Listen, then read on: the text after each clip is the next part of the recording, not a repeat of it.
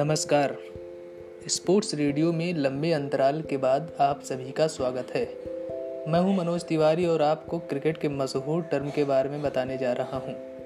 Cricket में duck term बेहद लोकप्रिय है, जो बल्लेबाजों को खास पसंद नहीं है।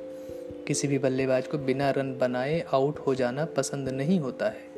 लेकिन अनिश्चितताओं के इस खेल में किसी हर दिन बल्लेबाज के लिए समान नहीं हो सकता। किसी दिन शतक तो किसी दिन ज़ीरो पर आउट हो जाना कोई बड़ी बात नहीं है। आइए जानते हैं क्या होता है डक। क्रिकेट में ज़ीरो पर आउट होने को डक कहा जाता है क्योंकि ज़ीरो का आकार डक यानी बतख के अंडे जैसा होता है। इसलिए सामान्य रूप से ज़ीरो पर आउट होने वाले बल्लेबाज को डक पर आउट होने वाला बल्लेबाज कहा जाने लगा। हालाँकि इसके पीछे एक कहानी और भी है। डक का इतिहास नया नहीं है, बल्कि ये टर्म बेहद पुराना है। 17 जुलाई सन अठारह में वेल्स के राजकुमार जब बिना खाता खोले आउट हुए तो एक अखबार ने अपने कॉलम में लिखा कि रॉयल प्रिंस ने क्रिकेट में में बतख के अंडे के बराबर का स्कोर किया है। उसके बाद ये शब्द क्रिकेट में डक के नाम से मशहूर हो गया। ये तो रही डक की बात और अब हम आपको बता रहे हैं कि ये कितने प्रकार का होता है।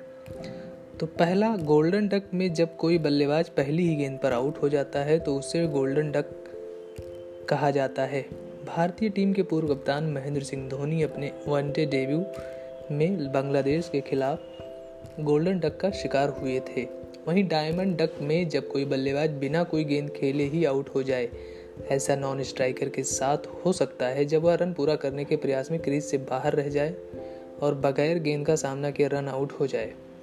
रॉयल या प्लेटिनम डक में जब कोई बल्लेबाज मैच या पारी की पहली ही गेंद पर आउट हो जाए तो उसे हम आम तौर पर रॉयल या प्लेटिनम डक कहते हैं। पेयर या पेयर किंग डक में जब कोई बल्लेबाज टेस्ट मैच की दोनों पारियों में बिना कोई रन बनाए आउट हो जाए तो उसे पेयर कहा जाता है।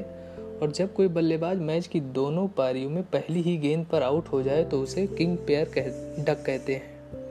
इसके अलावा भी कई तरह के डक होते हैं, जैसे सिल्वर और ब्रॉन्ज डक भी क्रिकेट टर्मिनोलॉजी का हिस्सा है। पारी की दूसरी गेंद पर आउट होना सिल्वर डक और तीसरी गेंद पर आउट होना ब्रॉन्ज डक होता है। हालाँकि ये ज़्यादा लोकप्रिय नहीं है। इसी कड़ी में अब हम आपको उन डक के बारे में बताने जा रहे हैं, जो खूब चर्चित हुए। पहली घटना सन 1877 में मेलबर्न में, ऑस्ट्रेलिया और इंग्लैंड के बीच मुकाबले में नेट ग्रोगरी डक का शिकार बने थे। उसके बाद डॉन ब्रेडमैन जब अपनी आखिरी पारी में ज़ीरो रन बनाकर आउट हो गए तो यह काफ़ी मशहूर हुआ था, क्योंकि अपने करियर की आखिरी पारी में आउट हो जाने की वजह से ब्रेडमैन का औसत निन्यानवे दशमलव नौ चार रह गया था।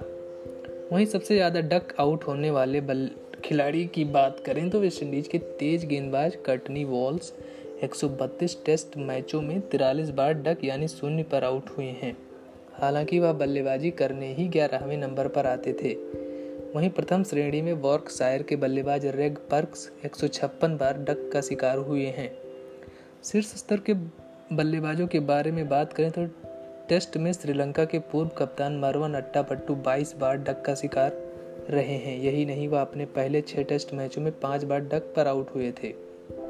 वहीं भारतीय क्रिकेट के परिप्रेक्ष्य में डक की बात करें तो भारत के पूर्व तेज गेंदबाज अजीत अगरकर को बॉम्बे डक कहा जाता था।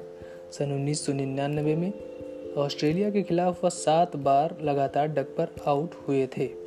तो ये रहा आज का हमारा एपिसोड। हमें उम्मीद है कि आपको ये अच्छा लगा होगा।